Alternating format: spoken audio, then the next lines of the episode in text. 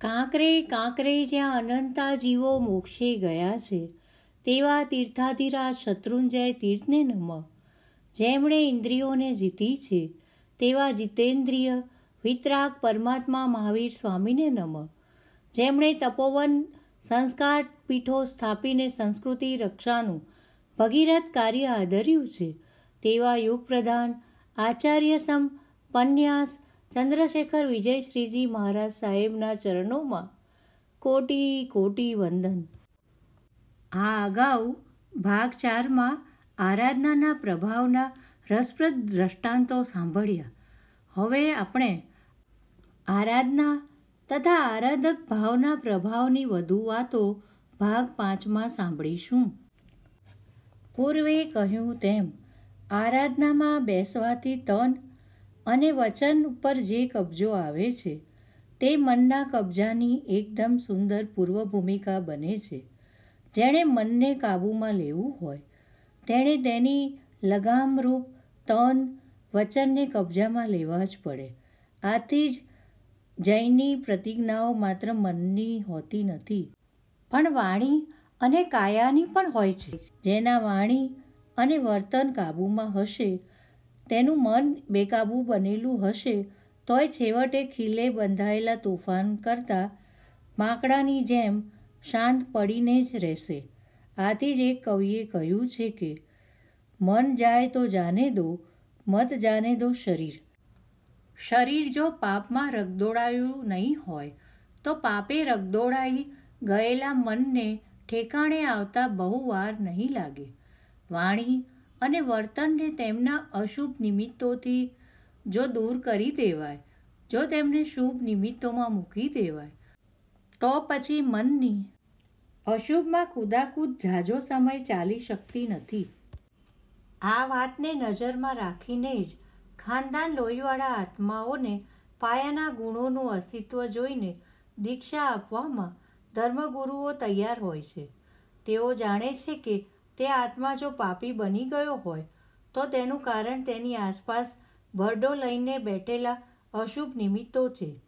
વાણી અને વર્તન જેમ જેમ અશુભ થતા જાય, તેમ તેમ મનની અશુભતા વધુ ગાઢ, ચીકણી અને ઊંડી બનતી જાય. જો તે આત્માને વાણી અને વર્તનના અશુભોથી ખસેડી લેવામાં આવે અને શુભોમાં ગોઠવી દેવામાં આવે, તો તે આત્મા થોડોક સમય મન તોફાન કરે, તોય છેવટે સ્વરૂપ રમણતામાં જરૂર આવી જાય. આ કારણે જ તેવા યોગ્ય આત્માઓને દ્રવ્યથી પણ વેશ પલટારૂપ દીક્ષા આપવામાં આવે છે. વેશ પરિવર્તનરૂપ દીક્ષિત જીવનથી પણ બે ફાયદા તો તરત જ મળી જતા હોય છે.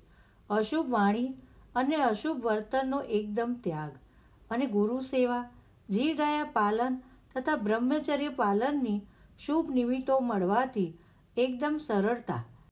હવે ભલે કદાચ મનમાં સંસાર કુદાકૂદ કરતો પણ રહે, કિંતુ વર્ષમાં, બે વર્ષમાં તે કુદાકૂદ પણ શાંત થઈને જ રહેશે.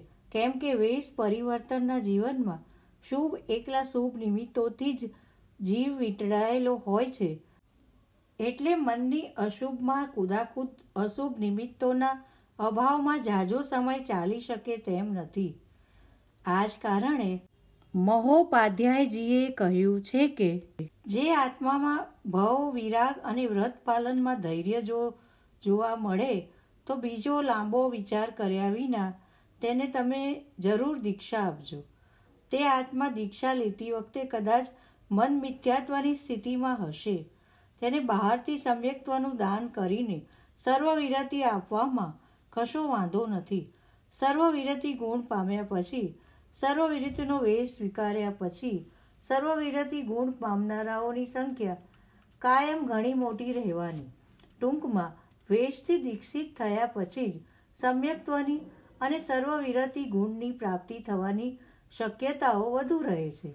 આ ઉપરથી સમજાશે કે માત્ર બાહ્ય આરાધનાઓનું જીવન પણ અભ્યંતર આરાધક ભાવને પ્રાપ્ત કરી આપવામાં કેટલું બધું પ્રેરક બને છે.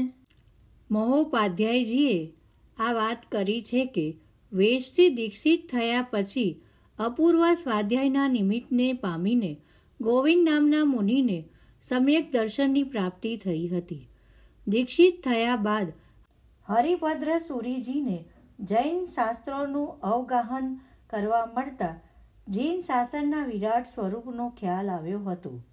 એમના મુખેથી શબ્દો નીકળી પડ્યા હતા કે જો આ જીન શાસન મને ન મળ્યું હોત, તો મારું શું થાત? કેવો ટીચાતો, કૂટાતો રહેત આ સંસારમાં? રકઝકમાં ભલેને મુંડાઈ ગયા, પણ તેથી જ ગુરુ સેવા કરતાં કરતાં પહેલી જ રાતે ચંડ રુદ્રાચાર્યના શિષ્યને કેવળ જ્ઞાન થયું. કેટલી ઊંડી સમજણ હશે દીક્ષા લેતી વખતે અતિમુક્તકની, માત્ર છ વર્ષની વયના બાળકની પણ દીક્ષા લીધી તો જીવ દયાનો પરિણામ જોરદાર બન્યું. અને માત્ર નવ વર્ષની ઉંમરે તે મહાત્માને કેવળ જ્ઞાન મળી ગયું. મુનિવેશ હતો તો પ્રસન્નચંદ્ર રાજર્ષિને પોતાની અવળી ગતિનું ભાન થયું. સાતમી નરક તરફ ધસમસતા તેમના આત્માએ વિતરાગ દશાને પ્રાપ્ત કરી લીધી. માત્ર મુનિવેશ હતો તોય પેલો ભિખારીનો જીવ જૈન ધર્મનો જ્યોતિર્ધર સમ્રાટ સંપત્તિ બની ગયો.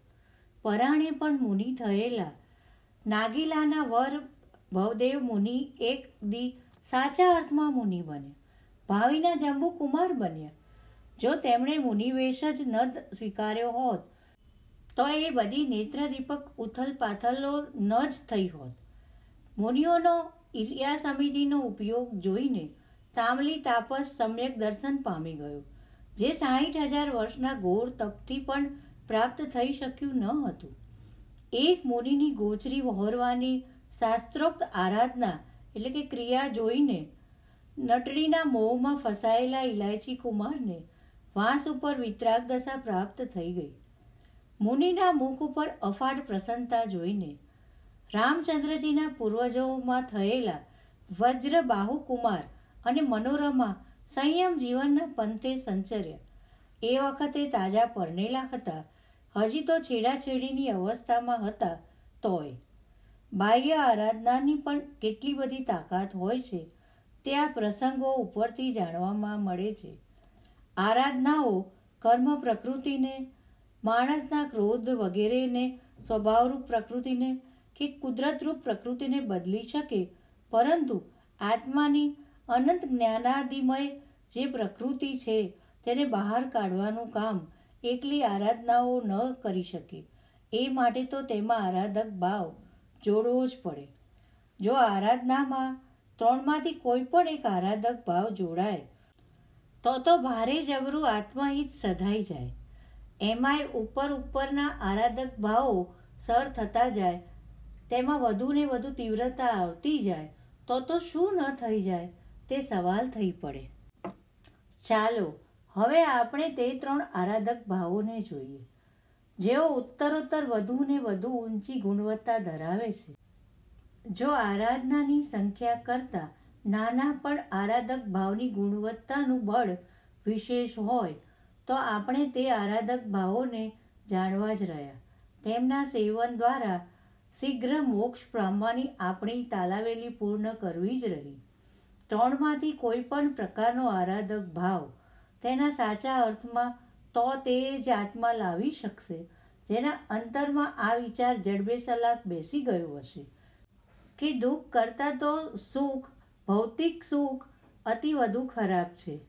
જે પાપ એટલે કે આસક્તિને અને તેના દ્વારા તન મનના દુઃખોને પેદા કરે છે, એ જ રીતે નરકાદીની દુર્ગતિ કરતાં તો સ્વર્ગાદીની સદગતિઓ પાપો પેદા કરી આપવાનો ભરપૂર મસાલો પૂરો પાડી આપવાથી વધુ ભયાનક છે. માટે દુઃખ. દુર્ગતિ તો ભલે દૂર થતાં, પણ સુખ, સદગતિ પણ દૂર થવા જ જોઈએ. મુક્તિ માત્ર મોક્ષ મળવી જોઈએ. આવી મુક્તિ પામવાની તલબ જેના અંતરે જાગશે, તે જ આત્મા તે મુક્તિને પામવા માટે પ્રબળતમ સાધન સ્વરૂપ આરાધક ભાવોને જાણવા, સમજવા અને જીવનમાં જલ્દીમાં જલ્દી ઝીલવા માટે યત્નશીલ બનશે. પ્રકરણ બેમાં આપણે આરાધના અને આરાધક ભાવોના પ્રભાવની વાતો જાણી. દુઃખ મુક્તિ આરાધનાથી તથા દોષ મુક્તિ આરાધક ભાવથી જ શક્ય બને. જેને મોક્ષની તલબ હોય, તેણે આરાધક ભાવને જાણવા, સમજવા અને જીવનમાં ઉતારવા પ્રયત્નશીલ રહેવું પડશે. હવે પછી વિરાધક ભાવ અને આરાધક ભાવના સ્વરૂપ વિશે પ્રકરણ ત્રણમાં સાંભળીશું.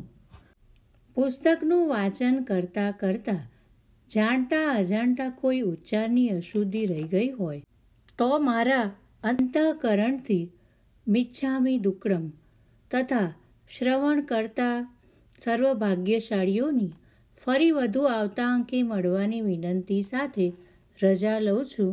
જય જિનેન્દ્ર.